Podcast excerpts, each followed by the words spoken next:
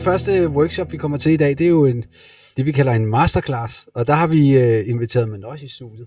Og Manoj, han er jo guitarist, og øh, måske kender I ham fra øh, Sort Sol eller fra The Ravenets. Og øh, han er jo... Øh, jeg, jeg synes jo, at man også er en fuldstændig fabelagtig guitarist. Er pissedygtig. Jamen det er han, fordi øh, det fede er jo med, med også, det er, at han er jo ikke, øh, hvad skal man sige, den der klassiske, jo, han, han kan også være den klassiske guitarist, men hans, hans lyd er bare anderledes end den der hired gun, som man normalt vil hive ind og, og, og bruge i et band. Men også har fuldstændig sin egen lyd, og det er derfor, jeg synes, det vil være interessant at hive ham herned i dag og, og præsentere jer fra, øh, for ham og, øh, og, og lade ham vise, hvad han, øh, hvad han har gjort af, og hvor han kommer fra, og hvad for noget musik han tripper over. Jeg har lige lagt sådan en liste ud, øh, sådan en Spotify-liste, øh, som man også han sendte tidligere til mig i dag, med nogle af de sange, som han godt kan lide. Der er både øh, noget af, øh, noget af det, som han tripper over, men der er også nogle af de sange, som han har spillet med på. Og øh, jeg synes, I skal downloade den og, og lytte til den. Den er rigtig, rigtig fed, og der er en masse heavy og en masse rockmusik og en masse forskelligt. Men øh, ja, jeg tror ikke, jeg vil sige så meget andet end velkommen til dig, også. Og tak skal du have. Så tror jeg bare, jeg vil give mikrofonen over til dig lige nu, og måske også give mikrofonen videre til gitaren. Ja, jeg tænkte, nu spiller, nu spiller jeg bare et eller andet. Jeg improviserer lidt, og der er nogle temaer i det, så vi får se.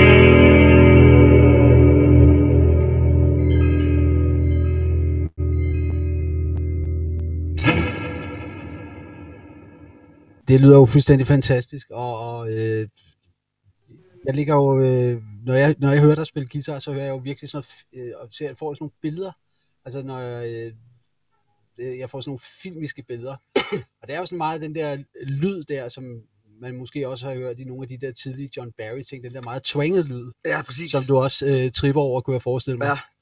Og øh, hvor, hvor kommer du egentlig fra, sådan rent musikalsk? Altså, det første musik, jeg virkelig begyndte at lytte til, da jeg var knægt, det var, det var øh, soundtracksen til de tidlige James Bond. Det ved jeg ikke, om de er gamle nok til at kende noget af det. Og det må de gøre. Men de tidlige James Bond soundtracks, det var det allerførste kassettebånd, jeg fik. Ja, klart. Øh, da mine forældre, øh, vi tog til Indien på besøg, jeg var kun 6 år gammel, og jeg kunne ikke finde ud af at være i den øh, indiske kultur. Mm. Så fik jeg kassettebånd og min Walkman, som jeg kunne rende rundt og så bare lytte. Og det var simpelthen James Bond soundtracks, ja. instrumentale Ja, med ja, guitar. Klar, klar, klar, klar. Så det var det første for mig. Det var sådan lidt, wow. Så måske det er derfor, den der filmiske ting er fra, fordi jeg startede med det. Ja. Det var ikke engang rock først. Rock kom meget senere. Ja. Ikke? Så. Jamen det, øh, for mig der var det, der var det faktisk øh, Johnny Reimers øh, smølfe plade. Altså var den aller, aller første, jeg hørte, og så var sådan helt, wow, fuck mand, der er stereo her. Ja, ja, Det var sådan helt, wow. Men, men øh, hvordan, øh, hvordan startede du egentlig med at spille guitar? Hvordan, øh, hvordan Ja, sådan, er det ikke sådan, som det altid plejer at være? Så har man Jo. en eller anden ven, der Jo. hedder det, som bare har ved det, en guitar, og så tænker jeg bare, hold kæft, hvor det sejt. Eller trommesæt, jeg ved ikke med dig, om det var sådan. jo jo, det var det. Jeg havde en ven, Kie Fransen hed han, øh, Ja. og han kunne ikke spille guitar overhovedet.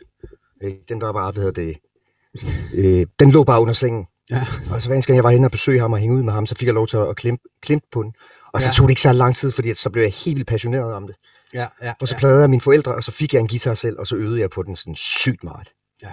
Og mine forældre, faktisk, for jeg, jeg er sådan en Steiner-skole, Nå, okay. så jeg ja, prøvet ja. at spille, du ved, Steiner-skole, så skal man spille fløjte, Yes. og violin, og alle de ting gik jeg igennem, ikke? Ja, og ja. det gad jeg aldrig. Ikke? Altså husk, mine forældre, de faktisk sagde sådan, okay, hvis du skal have den guitar, så skal du, så skal du med at øve. Ja. Og det, så begyndte jeg bare at øve, og jeg øver stadig. Ja. Altså, Det gør jeg også. Jeg har også sådan en, jeg Ja. har faktisk sådan en daglig rutine med, at jeg bruger en, en halv time om dagen ja. i Ja, hvert fald på at mindst. sidde og øve et eller andet ja. Ja. teknisk, som jeg bare, og, det, og for mig der er det jo en meditation, øh, som på en eller anden måde bare starter dagen, og ja, fuldstændig. Jeg er på samme måde. det vil vi også sige til jer unge, at, at, at det med at øve, det er jo også bare, øh, hvad skal man sige, for at holde hjernen i gang, ligesom der Ja, ja, ja. ja. laver kryds og tværsopgaver, eller går i fitnesscenteret, så for os musikere, så synes vi bare, det er super dejligt, det der med at ligesom bare åbne Jeg op synes, og det- spille på vores Jeg synes, det er fedt at vågne op, og så, du ved, det første jeg gør, det er netop Ja, at øve. Ja, men lige præcis. Og så med, med metronom. Yes. Det, det der yoga-delen, eller det der, Ja, man får sådan en retning på hele ja, fuldstændig. Fuldstændig. hverdagen, i hvert fald for mig. Ja, men Det... det, På en god dag, der får jeg en time, måske halvanden time nogle gange. Okay, det er virkelig, virkelig cool. Men altså, jeg har heller ikke børn eller noget som helst. Jeg lever af at være musiker, så jeg sidder derhjemme. Jamen, hvordan, hvordan er det med dig? Du, øh, du har jo spillet i Sort Sol i rigtig mange år. Ja. Du spillede med dem, du fortalte mig før, at du har spillet med dem siden 2010. 10, ja. Hvordan, hvordan, øh, hvordan startede det med det? Hvordan øh, kom du ind? Jamen, det er fordi, at før ja, det, der måske, spillede- ja, måske skulle jeg egentlig spørge, hvordan, hvordan øh, du fortalte også, du har gået, du har ikke gået på konservatoriet, du har jo Nej. ligesom startet øh, et helt andet sted. Hvad, hvad, noget med, du Jamen, tog ud at rejse, eller Jeg havde sådan efter gymnasiet i Ja. ja. Sønderborg, hvor jeg er fra, som er Sydjylland, Sønderjylland. Øh, alle mine venner, de ville så ligesom, de ville til København eller Aarhus. Ja. Og jeg havde bare sådan en klar idé om, at jeg ville ind på den her musikskole i Los Angeles, Hollywood. Så det er altså, det er altså været 24 år siden, ikke? Øh, og det var bes- bestemt lidt dyrere at flyve derhen og komme ind på skolen og SU og alle de her ting. Det var virkelig, virkelig besværligt. Så og min mor, vi lavede sådan benarbejde i et år, hvor man skulle ringe ind til SU-styrelsen og jeg ved ikke, om det er for voksensnak, men Okay, men jeg synes, det er godt at høre. altså virkelig så, altså og min mor, vi, og dengang skulle man sende breve frem og tilbage til hinanden, Ja. eller ringe. Det var ikke noget med en e-mail, eller du ved. Så, så, så det var sådan, at jeg tror, at vi sad et halvandet år, fordi SU-styrelsen, de ville ikke give penge til den skole. Nej. Det var simpelthen ikke godkendt. Nej. Så og min mor, vi brugte sådan, en, jamen, det er halvandet år, for vi bare sad og skrev breve frem og tilbage, og afslag, afslag, afslag. Ja, ja, altså ja. fra SU-styrelsen, så havde jeg råd til at komme derhen. Og så endte det faktisk med, at de til, til sidst sagde, okay, fint nok, skolen bliver godkendt. Så det tror jeg er faktisk øh, en af dem, mig, eller min mor især, vi er gode til at push på, så jeg tror faktisk, Ja. ja. i dag kan man godt komme ind på skolen og få sin SU med. Et Altså, fedt sted. Ja, det fede var, at min mor, hun er så sød, ikke? så hun, Ja. ja. da vi fik den her øh, godkendelse for, at jeg fik penge med, så ved jeg det, så købte hun kæmpe, kæmpe kasse chokolade og sendt ind til SU-styrelsen. Legendarisk. Ja, altså, seriøst. Men øh, hvad det, ja, og så, så arbejdede jeg i to år øh, på en fabrik. Var mega nederen, men mm. arbejdede hårdt, så jeg havde penge. Og så rejste jeg til Los Angeles helt alene, Mm. med en guitar og to kufferter, ikke? Mm. Og så kom jeg ind på den skole, og det, det var bedste dannelse for mig i hvert fald. Mm. Og så bare prøv at tænke at bare bo midt. i- Du har været i Los Angeles, ikke? Mm. Mm. Prøv at tænke bare at bo i Hollywood. Ja, ja. Lige pludselig. Ja, Ikke? ja, det var fuldstændig vanvittigt, at man render ind i skuespillere og Ja, ja, ja. alle mulige alt, ting. alt, alt det, man har drømt om på en eller Lige anden præcis. måde. Ja, fuldstændig. Og så var jeg på skolen i tre år, Mm. øh, og de første to år, der øvede jeg hele tiden. Jeg lavede ikke andet. Det var sove, spise og øve. Ja. Og så efter to år, så bliver det faktisk, jeg ved ikke, det bliver altså også rimelig deprimerende, når man kun øver. Så det tredje år, der begyndte jeg så at leve livet, og så, så fik jeg rigtig mange venner, Mm. og havde det skide sjovt, ikke? Mm. Og så efter de tre år, så var jeg færdig med, så Mm. skulle jeg ikke være på skolen mere. Mm. Jeg ved ikke, hvor lang tid, hvor lang tid har du gået i skole? Jamen, jeg, jeg gik jo på konservatoriet. Det var, en, øh, det var fire år, Det er fire gang jeg gik Ja. der. Det var, vi, vi har jo gået øh, på skole samtidig. Ja, det var sådan, noget, jeg gik er der rigtigt. 95 til 99, du har gået derfra. 96 til 99. Ja, 96 til 99. Men altså, jeg ved ikke med dig. Jeg var, jeg var sådan, efter tre års ja, så intens Ja. øvecamp, ikke? Ja, ja. Så var jeg så, okay, nu vil jeg ud i den rigtige verden. Yes. Og så havde jeg, øh, jeg havde mulighed for at blive i Los Angeles på det Ja. ja. tidspunkt, fordi så efter de år, så får man jo bare automatisk green card, ikke? Sådan er det ikke længere. Sådan er det slet ikke længere. Men det kan jeg huske, at jeg sagde, ej fandme nej, nu er jeg altså virkelig træt af Los Angeles, så jeg vil faktisk gerne hjem til Danmark Mm. og tage til København, som, som egentlig er sådan, mange af mine amerikanske venner, de også sådan, de er jo fuldstændig karriere selvmord. Nu er du her i Los Angeles, og du er faktisk et netværk. Men jeg var så træt af øh, USA på det tidspunkt, så jeg, t- jeg flyttede til København, Mm. og kom fuldstændig kendt ingen i København, udover en daværende kæreste. Ikke? Øh, og så arbejdede i en vuggestue og alle mulige ting. Og så øh, lige pludselig, så en eller anden dag, så ringer en af mine gode venner fra øh, det band, der hedder Psycho Janis, som jeg voksede op med i Sønderborg. Øh, Ja. Og så er han i gang med at danne The Ravenettes. Og jeg ved ikke, om nogen af jer kids øh, kender Ravenettes. Jamen, så... Øh, Ja, så joinede jeg det, og så turnerede vi hele verden i seks år og prøvede det vildeste ting. Ikke? Som, altså, du ved, vi var det første danske band på David Letterman, og man fik lov til at prøve alle de der ting, før at fildelingen kommer og destruerer det hele. Ja, ja, Så der var ja, faktisk ja. penge i branchen Ja, det var på det tidspunkt. Ikke? Det kan Ja, du også godt huske. ja, Ikke? jo. At der var penge til at gøre ting. Det var helt crazy shit. Så det prøvede vi, Ja. og vi turnerede i seks år og prøvede alle drengedrømmene, som Mm. jeg havde lyst til. Og så, ved det, så blev vi trætte af hinanden efter at turnere, fordi det, det bliver man jo bare, ikke? Det gør man. Så flyttede jeg tilbage til København, og så ved jeg, det, tænkte, hvad skal jeg nu? Det aner jeg ikke. Og så efter et par år, så ringede... Øh, altså, jo, så havde jeg forskellige bands kørende, og Det kan jeg huske. Der øh, havde du uh, The Good and the Bad. The Good and the Bad. Og vi et turnerede fantastisk faktisk også rigtig meget. Ja, Fra- sindssygt fedt band. Syv Det skal jeg altså også tjekke. Det er sådan en surf, surf-trio. var Ja, det, ikke? Surftrip, er den også på listen? Det kan jeg faktisk ikke Det ved huske. jeg ved ikke, om jeg glemte den. Øh, Det kan godt være, du glemte dem. Men der det- prøvede, prøvede vi også rigtig mange ting at turnere helt vildt på altså mindre målstok, ikke? Ja. Mindre biler og alt det der. Ja, med. ja, ja. Det var fantastisk, så man har jo prøvet at, at turnere, ikke? Det har Mm. du jo også. ja, ja, været helt, ja, du har også været meget i USA, ikke? Jeg har været meget i USA, og øh, helt tilbage faktisk, da du gik i skole, der øh, var jeg på tur med det der drengeband, der hed Hanson Brothers. Nå, var du det? Ja, ja. Med, Seriøst? seriøst, der var jeg der var med op med et band, der hed Larry Lane, som var sådan et dansk band. Nå, ej, hvor vildt. Helt fantastisk. så så vi, vi, vi kørte sådan noget stadions øh, i, det var i 97, tror jeg, det var. Oh, hvor vildt. Det Okay. var, det var sådan helt crazy time. Ja. Så jo, jeg har prøvet det, og, og øh, der var penge i musikken Ja. dengang. Det var noget helt andet. det var fuldstændig. Ja, det var det. Ikke? Og det, øh, det startede jo med, jeg kan ikke huske, hvad det hed, men det, det var i hvert fald i slutningen af 90'erne, der begyndte det at, Ja. at, at være sådan noget, man delte på nettet også. Lige præcis. Ja. Ikke? Men øh, ja, ja, og så, øh, så gik der et par år med at, at rode rundt og finde ud af, hvad skal jeg nu? Nu ja. har jeg oplevet drengedrømmen, det kan jo ikke blive vildere. Og så øh, blev jeg kontaktet af Sort Sol, som jo så er en dansk institution, ikke? Er et rockband Det er det vildeste. i det her land, synes jeg. Jeg synes, det er en af de vildeste bands. Det er det. Så ringer de til mig, og det er fordi, at de, Sune Wagner fra Ravenettes, han spillede jo ja. Bas og guitar ja. I Sort Sol ja. ja. tidligere, ikke? Så havde Ja, de jo ja. selvfølgelig set mig sammen med The Ravenettes, og så tænkte jeg, hey, vi blev gendannet, skal vi ikke have ham der inderen med, ja. som har boet i USA og alle de der ting. Og så var den twangede lyd. Og en twanget lyd. Ja. Som jeg, men øh, altså, ja, det var det. Så det er jo et, et eller andet, det er jo noget med at satse og rejse væk, ikke? Ja. Og, så, og så være heldig. Ja, ja. Og så samtidig med at være dygtig. Det er de der tre ting. Det er fandme Ja. ikke bare det der, som vi også snakker om, at der er mange, der bare tror, at hvis jeg er pisse dygtig til at spille guitar, jamen så klarer jeg den bare. Ja. Eller, så kunne man, eller du ved også, man kan have skrevet verdens bedste plade med verdens bedste sange, Mm. og så sker der bare intet. Der skal intet. Så, så der er så mange... Der er så mange øh, falsetter, som man skal, som man skal lære og, og, og, og kende, og det er også det, som vi har snakket om mange gange, det der med, at, at, at, at man skal at have en bred vifte af, af, af, af skills, Ja, Præcis. er super, super vigtigt for at kunne klare den, og, præcis. og, og, og måske ikke bare satse på at være den bedste guitarist, men nu, nu snakker vi guitar, men også kunne være den bedste til at øh, netværke, være den bedste til at måske behøve ikke Ja, yeah. ja. at gå i byen hver aften, men i hvert fald at have nogle sociale skills, så man også på en eller anden måde kan komme ud og, og, og møde nogle andre Lige mennesker. præcis. Det er Altså, meget, fordi- meget vigtigt. Og netop når du siger det der, jeg, jeg egentlig, ja. siden folkeskole og alt muligt, der har jeg været ekstremt introvert. Ja, det er jeg også. Meget genert. Det er samme her. Men har tillært mig at være autovært. Ikke? Det, det er fuldstændig, jeg, Ikke? jeg kender alt til det der. Og det er fandme, altså, det, Det er helt vildt. og det lige pludselig bliver altså selvfølgelig så bliver man også ældre, ikke? Og så, du ved, så Ja. ja. kommer det også lidt mere naturligt, men Ja. ja. hold kæft, man, i starten. Det var forfærdeligt. Og jeg synes, ved du hvad, det værste, det hårdeste for mig var faktisk, det var ikke så svært at komme ind på amerikanerne. Jeg synes, det var svært, da jeg flyttede til København. Der kunne jeg, altså jeg, havde jeg flyttede jo fra Sønderborg til Los Angeles, Ja. og så til København. Og Det er jeg så anderledes, som at det er bare crazy town, når du tager til LA fra Sønderborg. Så Ja, ja. det lægger man ikke rigtig mærke Nej, til. og alle sammen øh, i Los Angeles, og det er de jo stadig, det ved du, ja. de er jo mega interesserede i en, altså Ja, ja, på ja. et vist plan, ikke? Ja. Ja. De vil bare gerne snakke, oh, you're Danish, great. Ja. Men da jeg flyttede til København fra Los Angeles, der havde jeg et år, hvor jeg nærmest var deprimeret, for jeg kunne ikke komme ind på nogen. Nej. Øh, og jeg synes også, der var meget det der på det tidspunkt sådan, når du var, du vist jyde, var. Ja, ja. Du ved, der var meget den der ting. Mm, mm, mm. Så det synes jeg var pissehårdt dengang. Mm, klar. øhm, nu elsker det jo.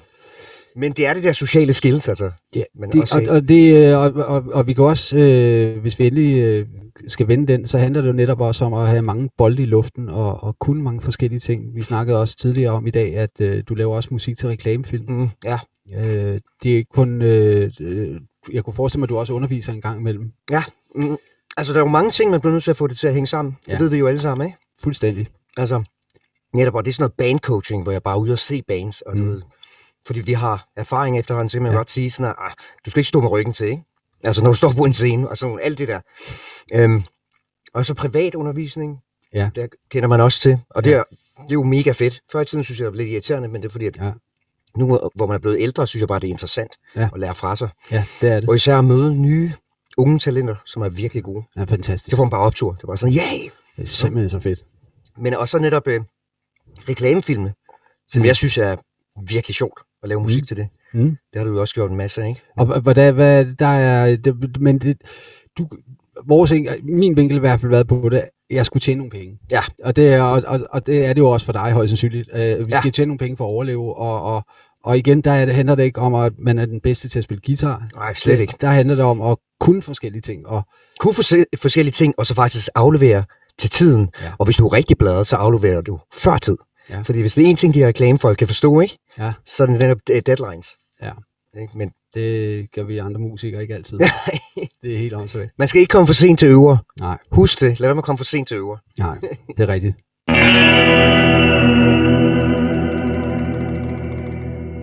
Skal vi, øh, skal vi lige lave en spørgerunde og høre, om der er nogen af jer, der har øh, nogle spørgsmål lige nu? Eller øh, hvordan?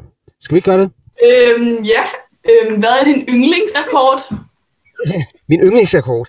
Øhm, Det er et spørgsmål. ja, men- ja, altså, selvfølgelig som jeg lige spillede og startede med hele, det er så e-bold, ikke? Altså, det skal gerne lyde som en cowboyfilm, ikke? Ah,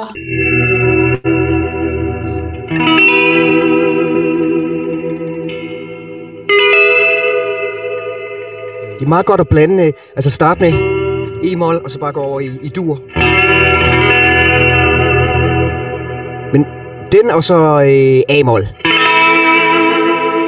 ja.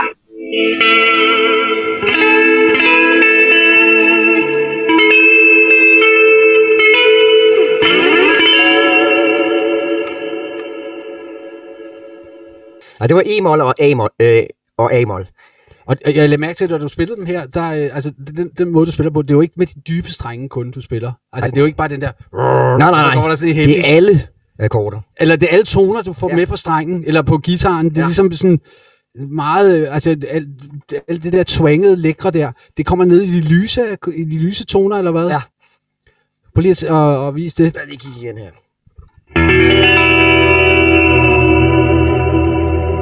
Så jeg tager, jeg tager simpelthen alle.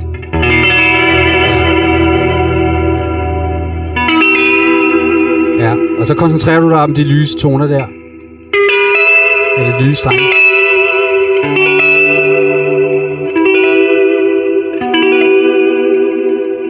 Men Altså, den her, den er jo bare... Det er magtfuld akkord, ikke? Du kan starte alle film, Ja. alle film soundtracks, Ja. bare med det her. Så har du folks... Så er det bare folks opmærksomhed, ikke?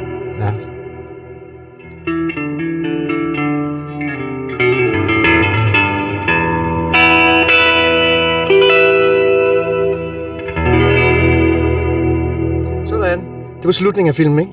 Så er alt godt. Bare et stort punktum. Slut.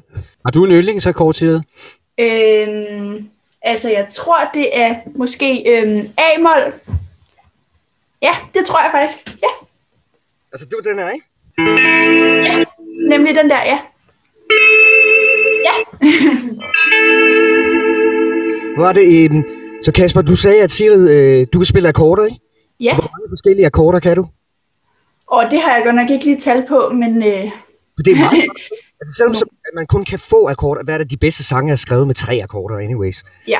Det der med, at hvis du kan spille en akkord, så find den forskellige steder, den samme akkord. Du ved, for eksempel A-mol her, ikke? Ja. Hvis du kender A-mol, Mm. altså, hvor den sidder her. Jeg ved ikke, om du kan se det. Så kan man også finde A-mol her, Ja, det er rigtigt. og selvfølgelig her. Eller helt lyst.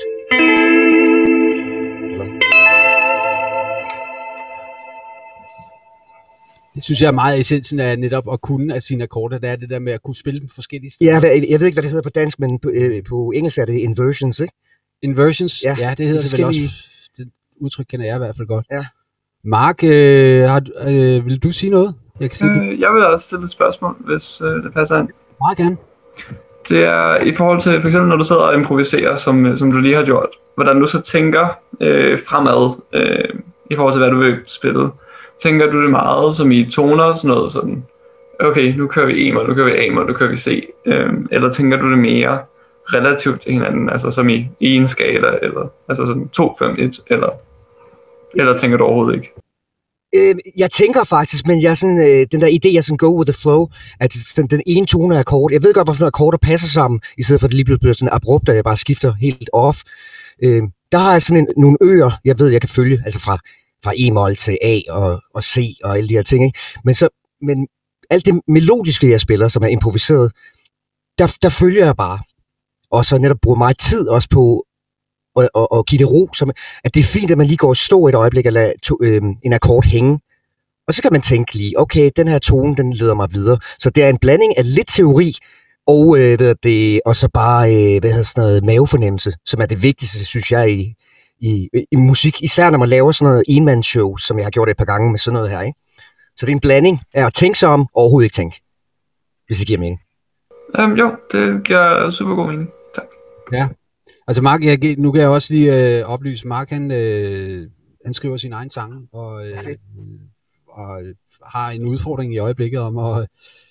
Du spurgte mig tidligere i dag, Mark, øh, om jeg ikke kunne give dig et tal, så du ligesom kunne komme i gang og ligesom lægge nogle deadlines. Øh, det ja. synes jeg også er en ting, vi godt lige kunne tage op igen. Øh, netop det der med at sætte deadlines for sig selv, og ligesom sige, Ja. okay, nu vil jeg gerne have det her stykke musik færdigt til den her, tids, i den her tidsramme, så det ikke Mm. bliver sådan nogle evighedsprojekter. Det Ja, ja. kender vi jo alle sammen. Ja, hold det med at evighedsprojekter. Hvordan, hvad, kender du, øh, har du nogle tips til, hvad, hvad gør du for at ligesom at holde deadlines i forhold til dine? Altså nu er jeg sådan, i forvejen er jeg jo sådan en, der altid dukker fem minutter op tidligere til øver, altså før øverne. Ja. Dukker jeg for tidligt op. Så jeg har altid været meget øh, punktlig. Ja. Er det ikke det, hedder? Men med, med deadlines, fordi lige nu der sidder jeg også med to-tre plader, der skal gøres færdige, ikke? Og så med hele det her corona, ikke? Det, er jo lidt svært, men, øh, men jeg synes altid, det er jo godt at se, i hvert fald sådan tre måneders, eller realistiske. Det er, jo, det er heller ikke, man kan jo heller ikke sidde og sige, okay, nu skal jeg skrive den her sang færdig næste uge, ikke? Nej. Det var noget med at må- afmåle, hvor langt er du med den her ene sang? Nå, fint, jeg mangler lige et omkvæd eller et vers. Ja. Cool nok, det, det burde jeg kunne skrive inden for 14 dage. Ja. Men hvis det er sådan noget, jeg har ni sange, jeg skal have indspillet, nå, hvornår, hvornår kan jeg få dem indspillet? Mhm. Mm-hmm. Så kan man jo godt sige et år, eller et halvt år, Ja. synes jeg. Det, så det er i forhold til, hvor stort og lille projektet er, at jeg, jeg føler, at øh, deadline skal være stor og lille. Ja. Gi- Giver det mening, Mark? Øh, ja, det giver også mening. Øhm, Altså, hvis, øh, hvad, hvad, Ja. er det, hvad er det, du skal færdiggøre? Øhm, det er egentlig en hel masse sange, jeg har på køre i luften øh, for tiden. Så udfordringen ligger også lidt i, at sådan balancen mellem at fokusere kun på én ting, og så ikke at, at lade sig sådan rive over i at sådan begynde på noget, og så begynde på noget nyt, og begynde på noget nyt. Jeg, jeg vil sige til dig faktisk, hvis det var mig, fordi jeg sidder faktisk lidt i samme situation, at jeg, jeg har rigtig mange sange på to, tre forskellige plader, altså med forskellige projekter. Og jeg har lagt mærke til, at nogle gange, så, så tænker jeg bare, om fint, jeg tager bare en sang af hver projekt hver eneste dag, og det bliver simpelthen øh, det bliver noget rod. Øh, så det jeg har gjort for eksempel, så siger jeg, at den her ene dag, der fokuserer jeg på tre sange for det ene projekt. Og så tjekker for det første op, hvor mange procent del, hvor, hvornår synes jeg, at den ene sang er færdig. Altså, og så næste dag, så kan jeg skifte til det næste projekt, de næste tre sange. Det er sådan, Ja. ja. det virker for mig og Ja. ja. mit hoved. Ja, det giver mening også. Fordi hvis man sidder i sådan, med sådan en pærevælling af alt for mange ting på en. Så for dig, det er en plade, du starter med, ikke? Øh, der vil jeg mene, Jo, jo. du ved, måske de næste, næste uge eller sådan noget, så, så tager du to, så siger du, du arbejder på to sange om dagen. Ikke? Og så for det første, inden du går i gang med at arbejde på de her sange, så kigger du på, okay, den her sang, den er så lang, det mangler det og det og det. Og jeg plejer faktisk at skrive ting ned, og lave det sådan systematisk, og skrive det ned. Altså lave noter. Okay, den her sang, den mangler 60%, hvis vi bare taler i procent nu, ikke? Den mangler 60%. Næste sang, den mangler kun 95, eller 5%. Så har du det overblik. Fint. Så, begynder du, så vælger du, hvad for en tror du, du hurtigt skal gøre færdig. Fint, jeg tager den, hvor der kun 5% tilbage. Altså, det lyder meget firkantet, og jeg er overhovedet ikke matematisk anlagt, men det er den bedste måde for mig at forklare dig det. Jeg tror, man skal sådan virkelig dele det op systematisk. Musik må godt være free flow og jam og impro og hippie og alt det der, ikke? Men jeg synes, afviklingen af det skal være stram, fordi så kommer du hurtigere frem til et resultat.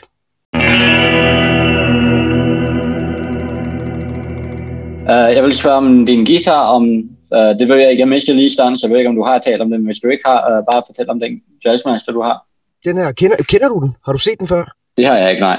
Den her guitar, den fik jeg ved, at det, der, der var et band, øh, jeg spillede med, øhm, som jeg øvede rigtig meget med. Øhm, og så som betaling for de her øh, øve, øh, mange øver, vi havde, så, så gav de mig simpelthen den her. Så gav de mig den her. Øhm, Legendarisk. og det var rigtig, rigtig fint, og den lyder faktisk temmelig godt, synes jeg. Eller det, det ved jeg ikke, om I synes. Men, øhm, og den er virkelig rar at spille på live. Jeg har ikke så meget forstand på selve teknik, øh, eller øh, du ved, elektronikken. Jeg er sådan en, altså, det har, mm. Mm. jeg ved ikke, hvordan du har det, men der er så Nej. mange folk, sådan gearnørder, der kommer op til mig og spørger mig om min guitar og det ene og det andet. Og jeg ved, jeg ved ikke. Så Nej, spørger jeg, hvad, hvad, hvad for en pick-up og hvad for en hals og det ene og andet. Jeg var sådan, I don't det ved det ikke. nej. Jeg spiller bare på det. Altså en ting, jeg har lært om, alt det der med guitar, at det er virkelig, virkelig fedt, hvis man kan spille på alt muligt forskellige grej, ikke? Det ved, du kan spille på en rigtig dårlig guitar, eller en helt vildt dyr guitar, at Ja. man, man faktisk kan finde ud af det. Og det synes jeg er virkelig vigtigt, at man også bare er, hvad hedder det, at man er alsidig på den måde. At du ikke bare er fanget med, "Ah, men jeg kan altså ikke spille den her koncert, hvis jeg ikke har min Stratocaster fra 1961, ikke? Ja, enig.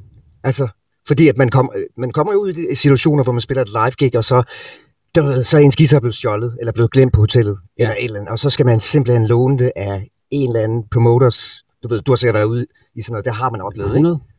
Og der, det er bare vigtigt, at man er alsidig. Men min foretrukne guitar, eller et foretrukne guitarmærke er simpelthen Fender guitar. Ja. Så der er jeg faktisk også konservativ på den måde. Ja. Altså jeg kan bedst lide at spille. Jeg har en Telecaster. Ja. Du ved godt, hvad er sådan en, en Telecaster er, ikke? Men jeg har en gammel, Ja, ja, selvfølgelig. Ja. gammel grøn Telecaster, og så Jazzmaster for mig. Det, det er det der, altså jeg har en, jeg er ikke sådan en, der har 1000 guitarer, men jeg har, jeg har måske en 7-8. Og den der Jazzmaster, min Telecaster, det er helt klart min favorit ting, jeg bruger live og til indspillinger.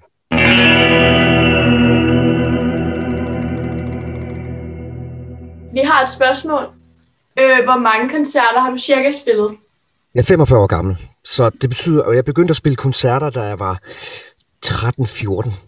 Hold op.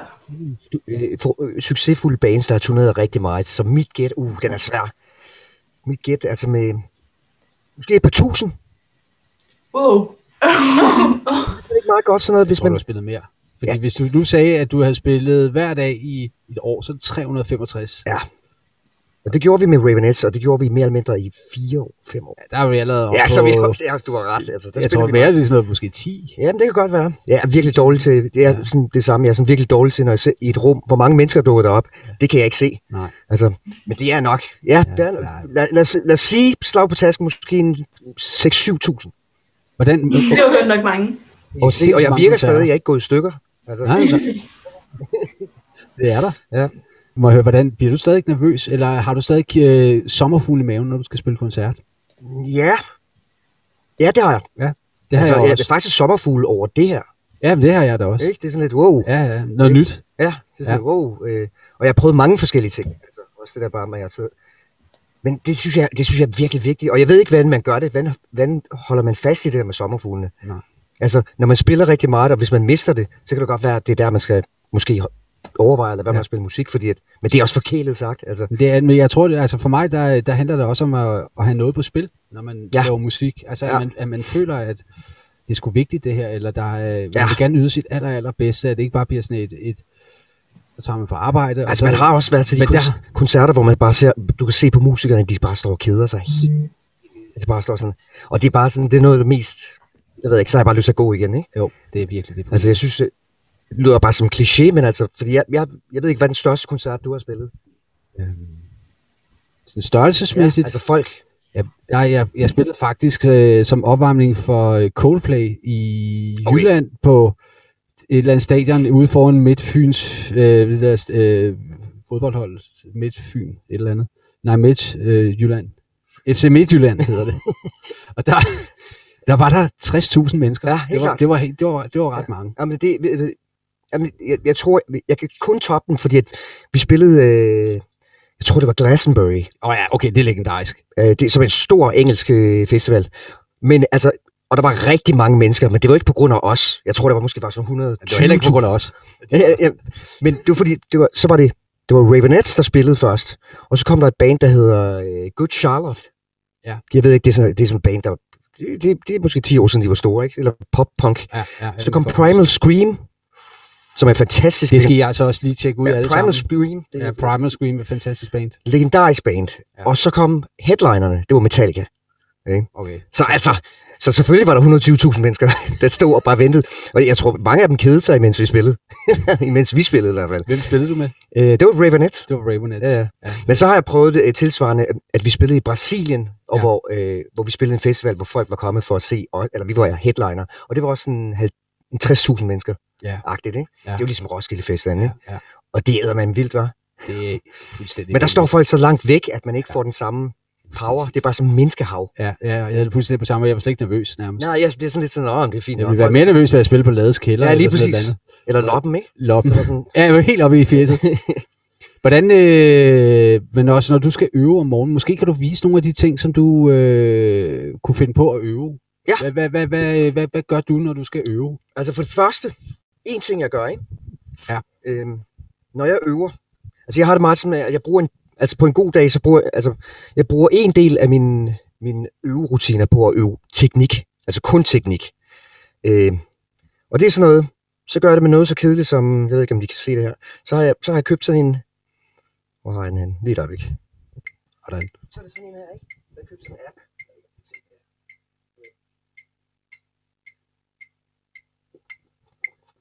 Nå, men den sidder jeg så, øh, du ved, så sidder jeg og øver med den, bare for, at så har jeg noget takt, ikke?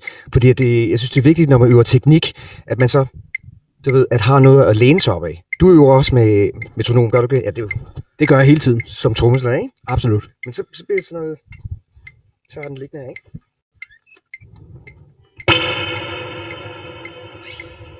Så kunne det for eksempel bare være sådan noget, nu skruer jeg lidt ned.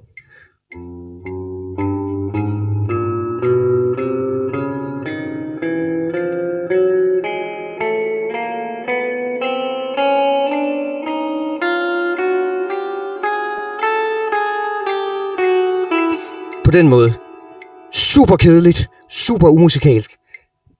Men det handler mere om øh, koordination, altså i forhold til, når den her finger spiller den her tone, og jeg slår den an med den her hånd, at de, er, at de spiller i takt. Ja. Ikke? Det er jo nærmest også, du ved, når du sidder og Ja. Fuldstændig. anslaget, ikke? Ja, ja fuldstændig. Og så netop meget øh, være, være opmærksom på, hvor hårdt man slår, så alle slag er de samme. Altså det er virkelig kedeligt, men det er jo sådan nogle ting, jeg starter Mm. med. Mm. Du ved, og,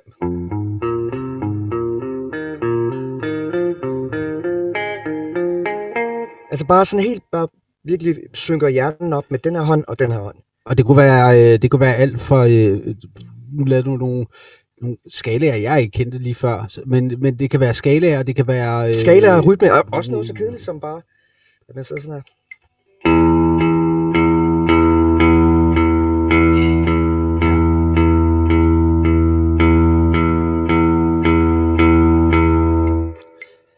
Jeg kan kun give dig ret. Helt Øh. Jeg kender altid det der. Og så ved det, men så sørger jeg for at, at, at, at gøre det i intervaller, så jeg kun gør det måske to og et halvt minut per ting. For hvis man lige pludselig sidder der ved, en halv time med det samme, så, så gider man ikke spille mere musik, eller for den Ja. dag. Så jeg har sådan noget, så øver den ene ting i to minutter. Så skifter jeg til næste ting. Jeg har sådan faste rutiner. Øhm, det vil jeg gerne, altså halvdelen af min Hvad, Spil- hvad, hvad, hvad, hvad går de rutiner ud på? Hvad, hvad kunne det være, du for nogle forskellige ting, du øvede? På, øh, Udover den skala, du lige viste før, hvad kunne så være den næste? Når du spillede to minutter af den, hvad kunne det så være den næste, Så hvad for eksempel, øh, hvad kunne det ellers være? Jo, for eksempel en oktav-ting, som jeg også faktisk har kigget meget på ja. I dag, som er svær, det synes jeg. Altså, hvor jeg bare med, med plektret her laver oktaver, mm. så det vil sige den dybe. Ja. og så oktaven over, så det bliver... Klart. Og der ligger mange øvelser i det. Det er for det første at kunne lave sådan en krabbebevægelse med at finde en oktav, uden at skulle flytte for meget. Og så samtidig med anslår jeg den ene, den dybe oktav med plektret, ja. Og den lyse oktav, øh, den tager med fingeren. Med Ah, klart, ja. Så der ligger, der ligger flere øvelser i det her. Ikke? Ja, det gør der.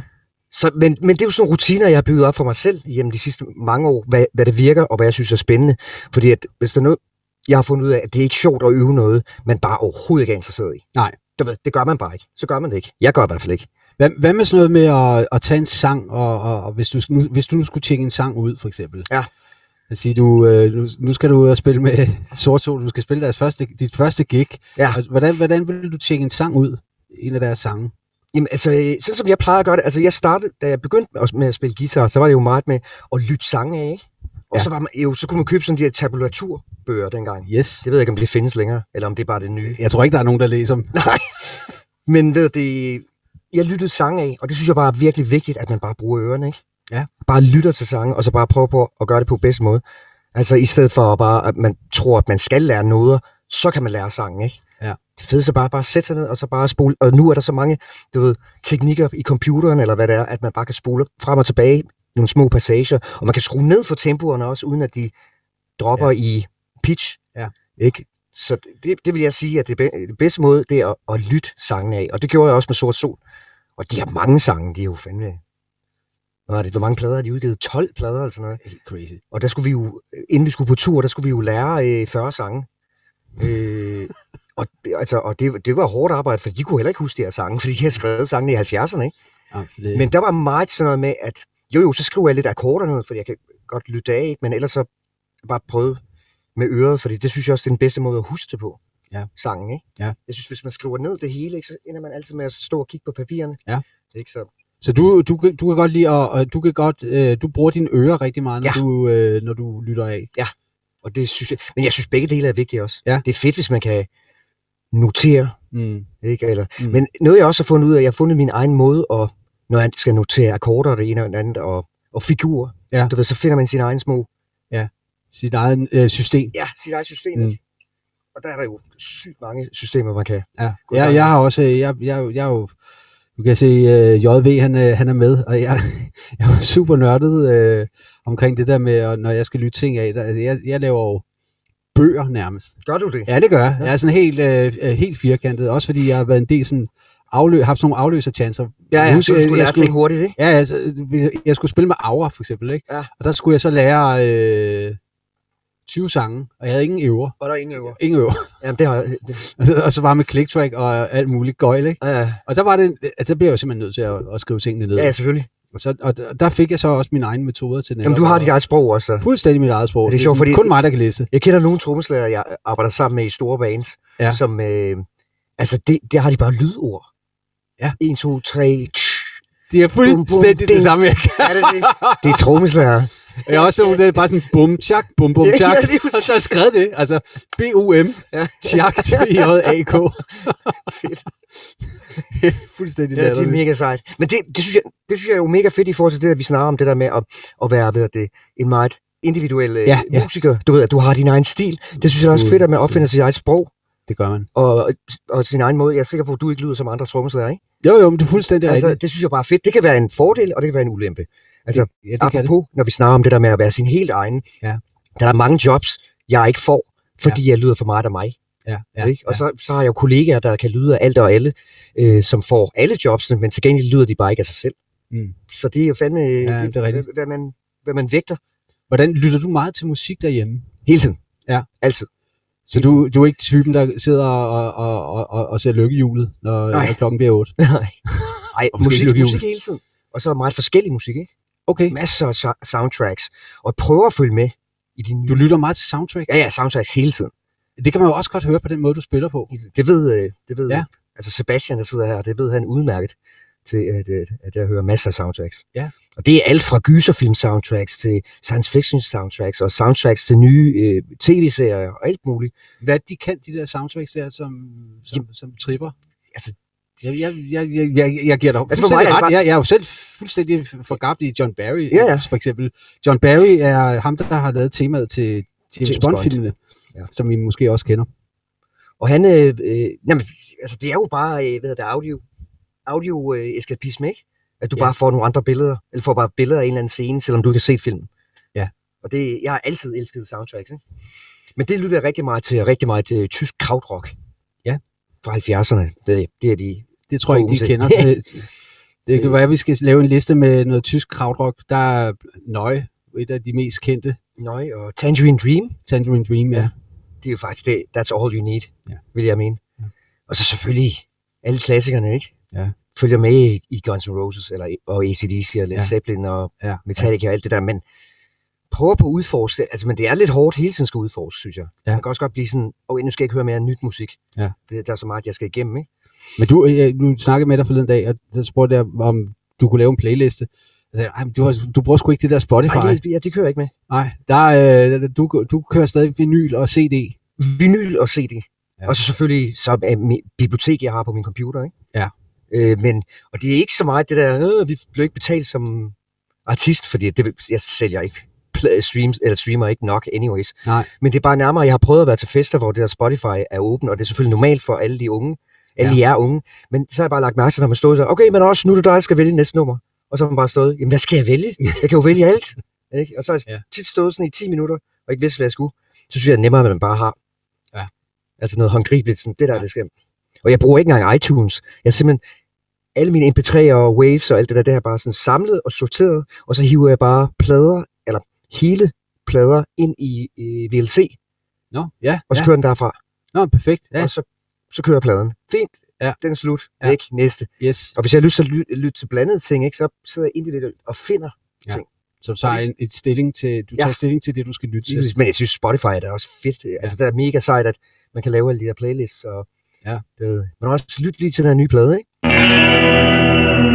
Jeg har faktisk et spørgsmål mere, hvis... Ja, du skal fyre op, Mark. Endelig. Okay. Øhm, har du, føler du nogensinde, at du sådan sidder lidt for meget fast i din stil eller udvikling, at du ikke sådan rigtig rykker dig eller laver noget nyt? Øhm, og hvad gør du så? Ja, det synes jeg. Det synes jeg faktisk hele tiden. Jeg synes hele tiden, at jeg ikke rykker mig. Altså, øhm, men det tror jeg så, hvis jeg, hvis jeg skal zoome, eller gå uden for mig selv, så tror jeg faktisk, at jeg gør det.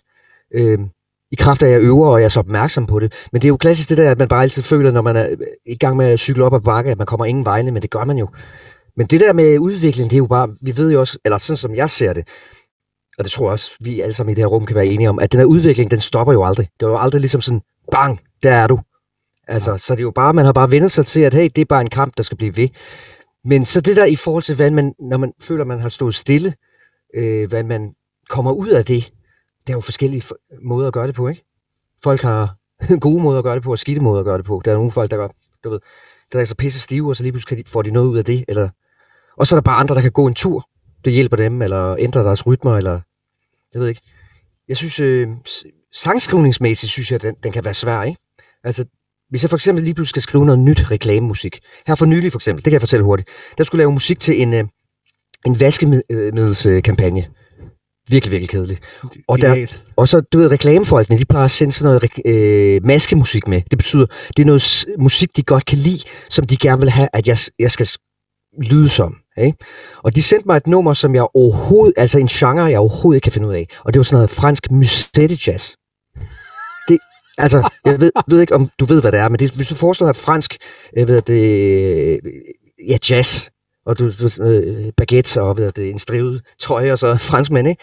Og det var, der tænker jeg sådan, oh shit, det kan jeg ikke. Øh, det ved jeg ikke, og så faktisk gik jeg et par dage og tænkte, jeg siger nej til den her opgave. Det er simpelthen for besværligt for mig. Det, det kan jeg ikke. Jeg kan ikke, jeg kan ikke fake det. Øhm, og så tænker jeg, nej, ved du hvad, jeg blev nødt til at tage imod en challenge, du ved, en opgave, som, som, øh, hvor jeg skal lære noget nyt.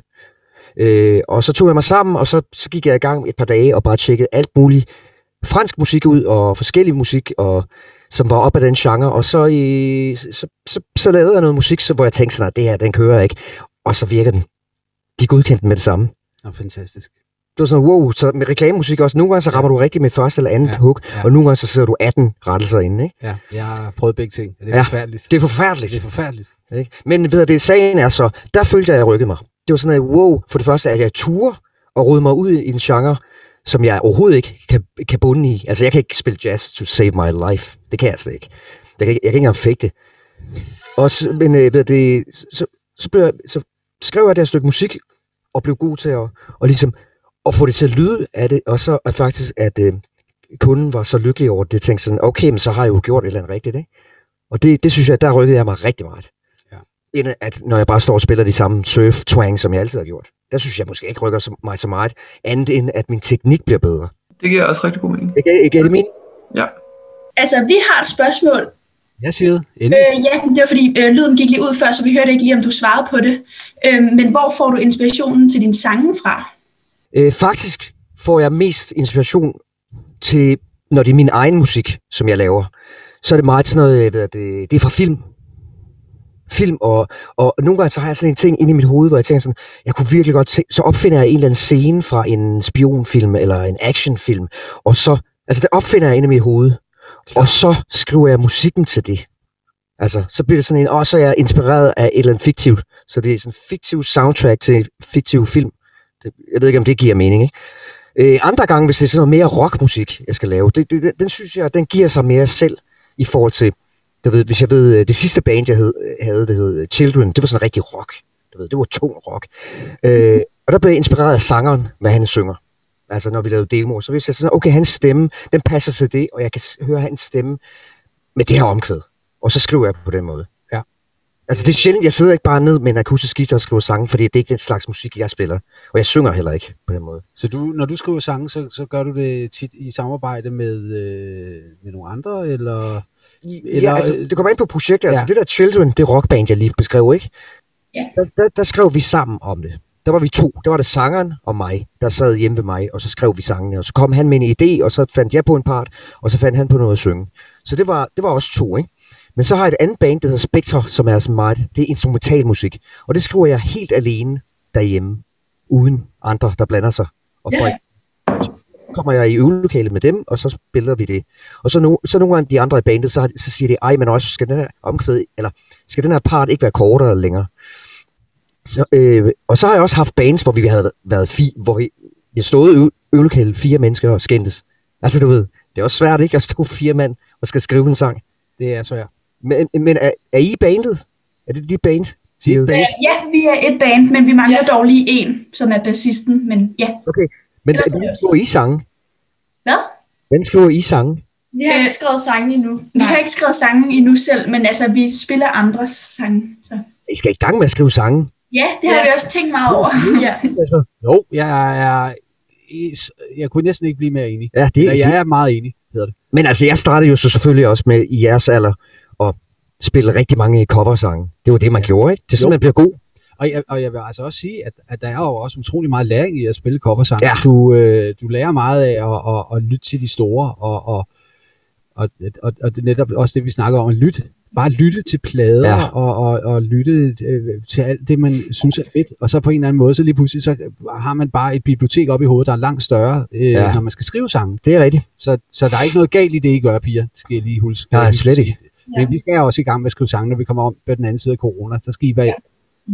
Kæmpe stjerner. Ja, lige præcis. Yeah,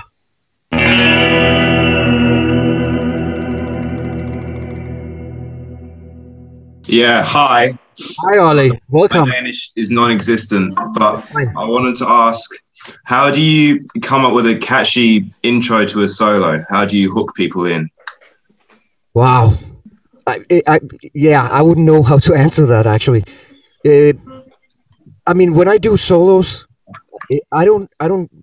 I mean, there are two ways of going about solos. It's like some people really like write their solos and always play them the same way every time and spend a lot of time. I'm more like a I go with the flow, uh, like uh, the band I described earlier uh, called Children, which with two ends, which is what uh, was really like a, a grungy type of band. All the solos I would do were basically not improv. I, I would have like islands where I knew how to get into the song and out of the song, but everything in between was just basically what I felt that day. So actually, like writing a catchy way to go in, I think my advice would be like, you need to like, from the moment. I, I mean, are you a, a solo guitarist? Uh, I'm just teaching myself, but I think right, I've been learning to improv more, but it's, I'm trying to find ways into a solo and then go from there. Yeah, uh, Ollie, I, w- I would say definitely. So once you kick into the solo, you want to grab people's attention first of all. Yeah, So how will you do that? That would be like you know with a bend or screech. Depends on the music or the genre. You know, if, if it was like a metal band you're writing for, it, it definitely should be like a, a like a dive bomb or something, just to keep keep people's attention. But don't uh, you know, don't spend it all at once. So I would say like grab the people by some kind of sound effect on your guitar, then uh, get like a melodic approach, like not like a theme, but like you could say like a theme that's played on a lead guitar, and then you intensify it, and you then you go out with like a with a right. an explosion.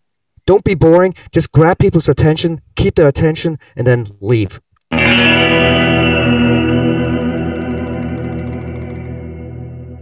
Øhm, det er, hvis man nu sidder og skal doppe en hel masse guitar. Jeg har det lidt med at komme til at proppe for mange guitar på, for det meste. Øhm, har du nogle tips til, hvordan man ligesom kan undgå at tage fire spor af den samme? Altså, hvordan, hvordan gør man det mere interessant, i stedet for bare at putte mere på? Øh, hvad, øh, hvad, hvad, hvad genre, hvad, hvad er det i musik? Hvad er det? Det er rock, Det er øh, for det meste. Altså, øh, Øh, altså hård det rock. være, Altså- og Fedt. Det skriver nogle fucking fede sange. Nå, fedt, mand. Øh, har sit eget band, som man skriver sange til, og spiller også guitar, spiller også trommer på mange af tingene. Men Nå, fedt. Ja. Ja. Og en af de der irriterende, der kan spille det hele, eller hvad? det er han desværre, ja. Ham gider jeg ikke snakke med.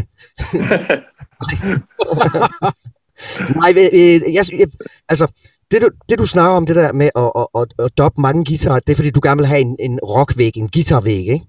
jo, præcis. Øh, så, så ja, altså så ved vi, eller at min erfaring, jeg hurtigt fandt ud af, fordi jeg plejede også bare sådan, da jeg var yngre, så der skulle, da jeg spillede i metalbands, og jeg endda spillet dødsmetal. Øh, og der var sådan noget, så fyldte vi bare på af samme riff, så 4, 5, 6 gange på hver side, og så fandt jeg bare ud af, at lyden blev bare mindre og mindre og mere rodet af det. Øh, det, jeg vil for eksempel for det første sige, det er, at hvis vi nu siger, at du bare kan nøjes med maks to guitarer på hver side, ikke? Øh, Når du siger to guitar på hver side, hvad betyder altså det? jeg mener rytmeguitar. På hver, på hver track? på hver side er hvad det. Panorering, ikke? Ja, altså Ah, højre og klar, venstre. klar, Undskyld, klar, klar. højre og venstre. Yes. Øh, så vil jeg sige for eksempel, så den ene guitar, den spiller den dybe, og den anden spiller måske en oktav op. Og så mixer man det ind sammen. Det hjælper allerede på hinanden. Og samtidig med, at du øh, bruger forskellige plektrer. Du ved, den ene riff spiller du med et hårdt plekter, og det andet spiller du med et blødt plekter. Ikke? øh, Så er det jo altid at skifte pick-up også. Ej, hvor interessant. Øhm, øh, jeg har, en, øh, jeg har en, en god, øh, jeg ved ikke om du kan bruge det her til noget, jeg har en god ven, der er, ved at det, han er virkelig, virkelig god til at, ved at um, indspille øh, violiner oven på sig selv, så han lyder som et lille orkester. Men han fandt lynhurtigt ud af, at når han bare spillede det hele, du ved, som 5-8 gange, perfekt oven i hinanden, med samme violin og den samme mikrofon, så begyndte det bare at fase hinanden ud. Altså du ved, lyden blev bare mindre, og det lød bare mærkeligt for øret. Så fandt han ud af, at han at psykologisk han skulle begynde at opføre sig som om han var, du ved, så var den ene violin spillet her, og spillede lidt hårdere, var den irriterende, der sad på første række. Det var lead-violinisten. Så næste violin, så havde han anden violin, så forestillede han sig, at han var dam, ham, der sad lige ved siden af, der synes, han var pisse irriterende. Så han spillede også på en anden måde. Så det er hele tiden med at forandre, jamen seriøst. Og så med øh, forskellige mikrofoner også. Så, men i dit tilfælde, så det er noget med at, at være, selvom det er samme rolle, så måske tage en anden personlighed i det. Øh, giver det mening? Det gør det. Fordi noget, der også, er, altså noget, der også fylder meget, det er de der, øh, de der anslag der. Det bliver meget hurtigt, det der roder det også. Ja, ja, Altså, men, så kan man bare høre, at der bliver slået på en guitar frem for spillet. ja helt klart. Ja, men det er, jo, det er jo igen også sådan, jeg ved ikke, er du sådan en, der øver meget? Eller Ej, jeg øver ikke. Lige på guitar, der øver jeg ikke sådan super meget. Det vil nok hjælpe. Jeg vil ikke. Nej, nej, nej, nej, det det er selvfølgelig. Det hjælper altid. Ikke? Men, men jeg kender dig godt, altså. Jeg mm. hører nogle af mine gamle demoer. Altså, hold da kæft, mand. Ikke? Men Men jeg, jeg, jeg skulle lige til at sige, at, at, at netop det der med at øve sig i, øh, i, i, øh, i præcisionen i at spille guitar og, og, og være præ, øh, rytmisk præcis, synes Ja. jeg i hvert fald er ekstremt vigtigt. Og Ja. nogle af de fedeste guitarister, jeg har spillet med, det har, altid, det har klart været dem, som der har haft et stærkt rytmisk fundament. ja, ja. Det er så fedt at Ja. spille med en, der... Ja. Ja. Og, og, og det er meget nemmere at indspille, når du har ja, ja. rytmisk fundament. Altså, jeg har også været i bands, hvor, hvor man har spillet, hvor bare sådan, fordi jeg, jeg ser mig selv forholdsvis stærk rytmisk. ja, det gør Det jeg var også. det, jeg startede altid som ry- rytmegitarrist, ikke? Og så lige pludselig så lærte jeg at spille solo på. Ja. den måde. Men jeg har spillet sammen med guitarister, der overhovedet ikke kunne spille rytme, men kun solo, ikke? Og det er bare, det er virkelig flat. Men altså, det er, det, det er derfor, jeg mener, at det er så vigtigt, det der med at øve til metronom. Ja. Altså, jeg har, jeg, jeg har nogle guitarelever, øh, og det der med at øve til metro, metronom, øh, hvor gammel er han? Han er, han er 14, og han er virkelig ja. Dygtig guitarist. Ja. Altså, han kan blive virkelig, virkelig god. Ja. Men han gider ikke at øve til øh, metronom. Så har jeg sagt, jamen, så, hvis man ikke gider metronom, så øv til trommebeat. Du ved, der ligger et øh, trommebeat på Eller en plade. eller en plade for den sags skyld. Ja, ja. At man spiller til noget, for der er for mange, der bare sidder, så, så, så sidder de bare og spiller hurtigt uden noget. Og Ja. så får man ingen sans for timing og rytme, og det er jo altså rigtig vigtigt i, i rytmisk musik. Ja, ja, ja Altså. lige præcis. Og optage sig selv også, og lytte Ja, tilbage på sig selv. det. Det. gør jeg i hvert fald meget. Det ja. der med, jamen, så sidder jeg og spiller sådan en helt simpel beat, Ja. og så øh, spiller jeg det til metronom. Og så det sjove er jo, at den måde, jeg ligesom lytter til mig selv, når jeg hører det, i, øh, når, mens jeg spiller, det er ret anderledes i forhold til, når jeg så lytter på det, når jeg har indspillet det Ja, ja. i, øh, Ja. i båndoptageren. Ja, det, Så det, det, der er ligesom to virkeligheder, ja, føler jeg. ja det, det giver du fuldstændig ret i. Så jeg, kan- jeg kan godt føle, at ej, det ligger fandme præcis nu. Og så når jeg lytter tilbage på det, øh, efter jeg er indspillet, så det lige pludselig, jamen det er jo ikke så præcist igen, det kan jeg da godt lige øve. Hvad er det, der snyder her? Jamen, det er jo sjovt, at du siger det der, fordi at jeg var i studiet med Trandemøller. Ja. Det ved de- fleste unge godt, hvem er. Ved I, hvem Trandemøller er? No clue. Ja, okay. Fint. Men han er som stor international øh, DJ og musiker, komponist, ja. Ja. skal vi ikke sige, kalde det Electronica. Ja, s- sindssygt sej. Hvis I ikke ved, hvem Trandemøller er, Ja, ja, så- så har jeg altså en lille opgave Ja, der. det skal jeg altså lige få tjekket op på. Nej, ved du det, jeg var i studiet med ham. Øh, vi skulle indspille noget øh, til en plade, hvor jeg skulle spille guitar på. Og det, det var rigtig fint. Øh, og der var der bare trommebeat og øh, ja. Ja. masser af keyboards og noget guitar og sådan ting. Ikke? Så det var helt fantastisk.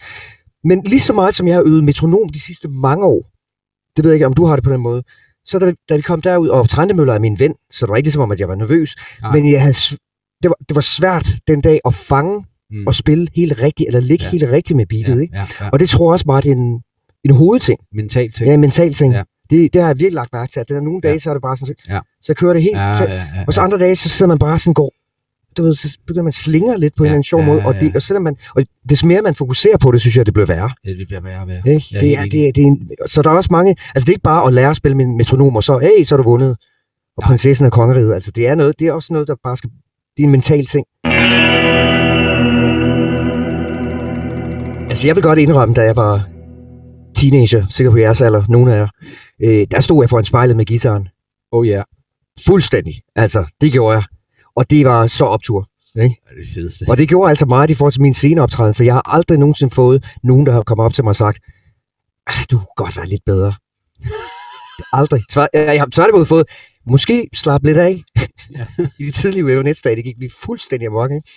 Ja, altså, kan du uddybe lidt det der med, altså du siger, at du fik at vide, at du skulle slappe lidt af. Jeg har det på den omvendte måde, at når jeg står med gitaren og fokuserer på alt det svære, jeg laver, øhm, altså sådan, hvordan skal jeg, eller hvad, hvad, hvad kan jeg gøre for at virke mere aktiv på scenen, så jeg ikke bare altså, ligner en person, der står og fordyber sig lidt for meget i, hvad han laver.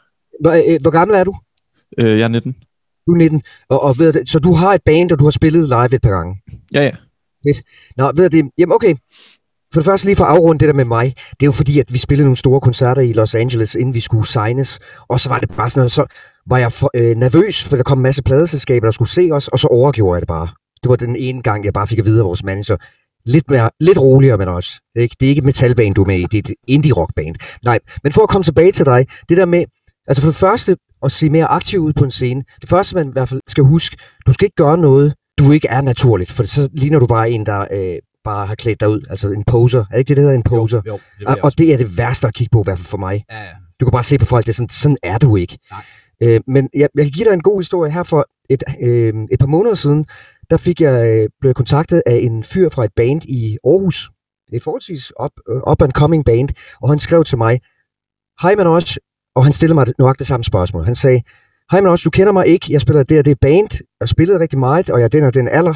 Og jeg synes simpelthen, jeg ser for kedelig ud på en scene. Kan du hjælpe mig? Og så sagde jeg, wow, det er et vildt spørgsmål. Jeg skulle ikke, vel, jeg skulle ikke hjælpe med guitar. Jeg skulle ikke hjælpe med noget som helst. Jeg skulle simpelthen bare hjælpe, hvordan han ser mere interessant ud på scenen. Fordi han havde set mig spille, og han havde set et par andre spille, og dem synes var helt, han synes, vi var helt naturlige og alle mulige ting. Jeg tog det også som kæmpe kompliment, selvom det var mærkeligt. Hmm. At der er en, der bare står og kigger på min optræden. Ja, ja. Men ved du hvad, så sagde jeg til ham, okay, fint du, kom til København. Altså så coachede jeg ham, og han kom til København, og så lejede vi et, øh, et øvelokale.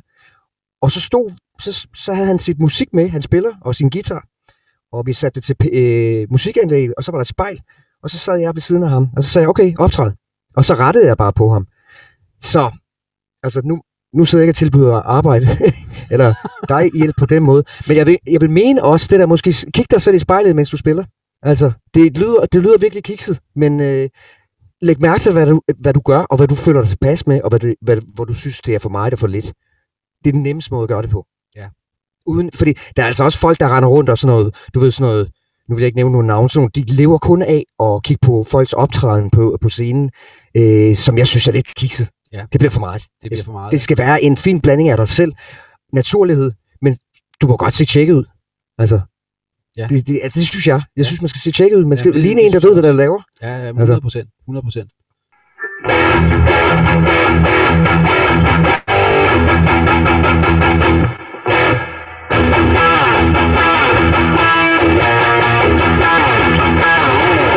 Men, men også når du sidder og spiller nu, det jeg lægger mærke til, øh, hver gang du laver det her, øh, nu når du laver de her riff ting, det er, at du er uhyre præcis i din højre hånd. Ja.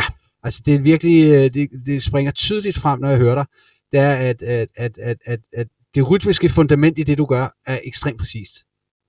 Det er det, altså som sagt, øh, jeg brugte meget tid på det, og startede som rytmegitarrist. Ja. Fordi, først, jeg ved ikke, I kender godt det band, der hedder Metallica, ikke? Øh, det vil jeg gå ud fra. Jo. Gør de. det behøver de ikke at nikke til. Og da, øh, da jeg var i de her 12-13 år, der blev jeg helt forelsket i Metallica. Og virkelig lyttede meget til deres musik, og så virkelig lagde mærke til, at øh, forsangeren og rytmegitarristen James Hetfield er en af de bedste metal-rytmegitarrister i verden. Punktum. Han er så vild og så konsistent. Du ved, også imens han synger og spiller de der virkelig, virkelig indviklede øh, riffs, ikke? Ja. Og helt præcist. Øh, så det var ham, jeg så rigtig meget op til. Så jeg, de første par år, der øvede jeg rigtig meget på, efter Metallica-plader. Og så bare fokuseret på at spille rytme. Og, og igen, der nævner du øh, det vigtighed netop i det rytmiske, og der, der har du vel også brugt metronomen rigtig meget, eller hvordan, Ja. øh, når du sidder og øver de der ting. Ja. Altså, nu skal jeg jo ikke øh, sige, nu skal I gå hjem og øve jer, men det er bare en sindssygt vigtig ting, det der med at få det rytmiske fundament på plads, og øh, altså, bare det der med, at man øver måske 5 minutter hver dag Ja, ja. på en eller anden rytmisk forløb, eller 10 minutter hver dag på et rytmisk forløb, Jeg vil sige, det, det, underværker. ja, lige præcis. Det, jeg jeg synes er fedt, det er, at man kan spille med overskud.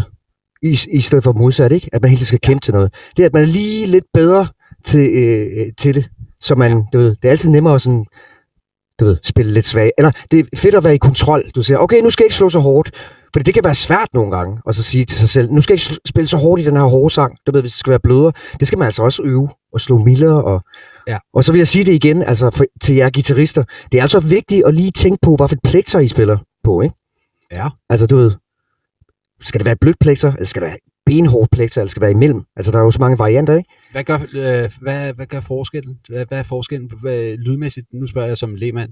Jamen, det, det, altså, du kan bare få, høre attacket. Altså, an, an, attacket, hvad hedder det? Jo, det hedder transienten. Transienten på, på selve øh, strengen, det har bare en anden klang. Altså de her Ah. strenge. Også, også med strengen, tænk lige over, hvad for nogle strenge I spiller på. Og hvor tynde, eller... Altså for eksempel den guitar, der står herinde, det er, er det skolens, eller... Ja, det er... Øh, Den hedder Squire, der. lige frem, det er jo... Den kender I jo alle sammen. Det er den gamle hvide. Og den ved jeg, det, den lagde jeg mærke til, den har ekstremt tynde strenge, ikke? Ja. Altså, og det er jo fedt, altså, fordi så når man har spillet på rigtig hårde strenge, som, eller forholdsvis tykke strenge, som jeg gør, Ja. som jeg tror er 13 eller sådan noget, så da jeg tog fat i den, så var det bare sådan, wow, så er det bare smart det hele. Kan se, man spiller Oh, rigtig ja. hurtigt. Ikke? Klart. Jeg har et spørgsmål. Hvem er det dig, Olga? Det er mig. Hej, Olga. Hej. Øhm, ja, det er fordi... Øh, jeg ved ikke, jeg kan ikke huske, om du kommer helt ind på det, men hvad- for nogle pedaler bruger du så øhm, på et normalt? I, i, uh, i Manosses uh, setup, hvad det er for nogle pedaler, der er i hans setup? Ja. Ja, god, altså, godt spørgsmål. Altså, okay, lad mig sige det på den måde. Altså, i de forskellige bands, jeg har spillet i, i hele min karriere, må jeg vel godt kalde det. Det må du Jeg godt. ved det, der er der altid... Der er en to-tre, der altid går igen. Øh, som bare er en del af min lyd, ikke? Og det er typisk, altså selvfølgelig ud over en, øh, en, øh, en tuner. Altså, en tuner, det ved du godt, ikke? Den synes jeg, det, det er meget, meget vigtigt. En tuner og en volumenpedal. Du ved, sådan en pedal, hvor du bare kan skrue op og ned med foden, så. Som sidder på det her board også. Så er du mere kontrol. Ja, det, det synes jeg. Altså, den har jeg lært. Men det kræver også lige lidt at lære, og hvordan du bruger den. Fordi hvis du trykker for hårdt, så, øh, så bliver det for højt og for lavt. Og så den, øh, den anden ting, jeg bruger rigtig meget øh, til min lyd, det er en, en rat. En Pro Rat. Og det er en slags overdrive, sort lille boks. Den kan man købe for 700 kroner.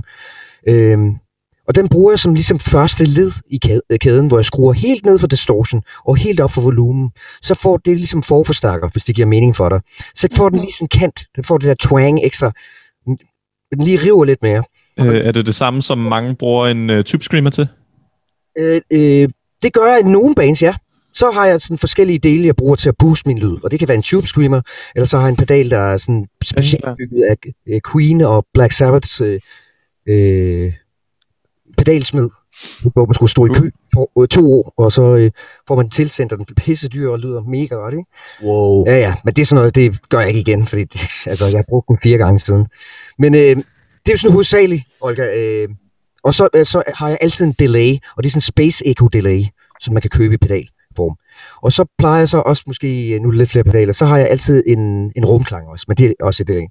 Men så, så jeg har tre fire, der er sådan standard, der jeg bruger. Altid. Hvad for en rumklang bruger du? Øh, jamen, det, øh, ofte så bruger jeg rumklangen i Space Echo.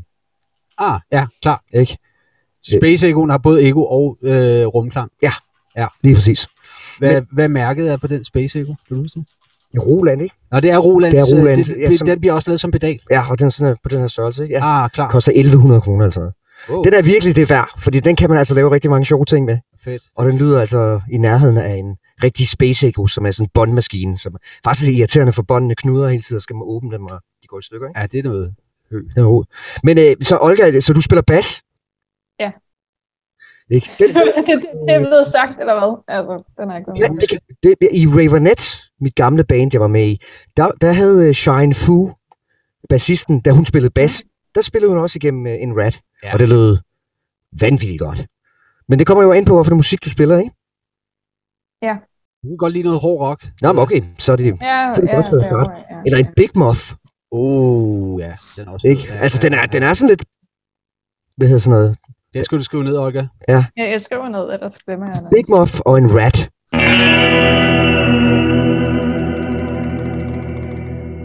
Øh, så tror jeg, vi øh, skal til at lukke ned. Øh, det har været fuldstændig fantastisk. Ja, for helvede. Øh, vi har også et spørgsmål.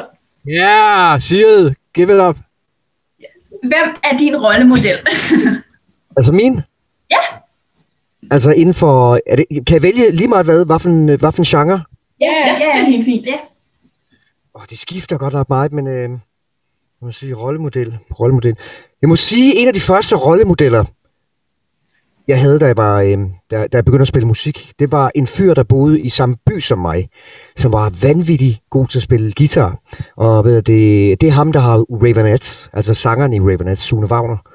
Øh, der var vi, ja, jeg var 13, og han var på det tidspunkt var han 16-17, og der var han vanvittigt dygtig til at spille øh, guitar der dengang. Ikke? Og i sådan små byer, der lægger man hurtigt mærke til, hvem der er god. Ikke?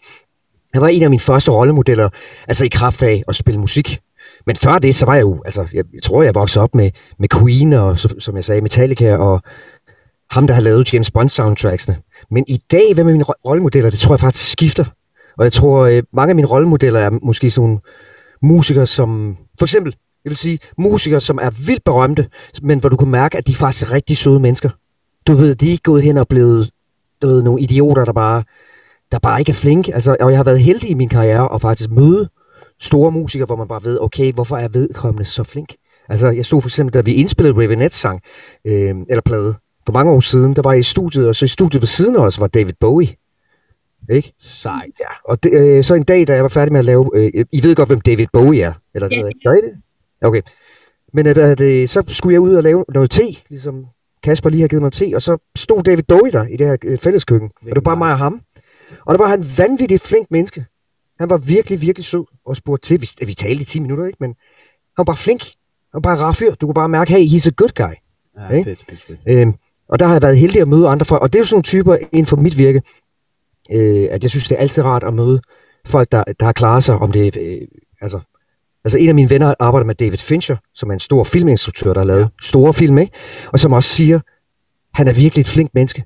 Han er virkelig rar, og, og, og han vil godt give fra sig. For Og det er så nemt. jorden. Hvad siger du? Og nede på jorden. Og nede på altså, jorden. Jeg tror, det er noget med, at det er meget bedre, når man når succes på den måde, som nogle folk gør, ikke? Så forandrer de sig, og det, det, det er nogle rollemodeller, synes jeg. Og så folk, der altid vil hjælpe andre mennesker, er også bare rollemodeller. Ja. Ikke?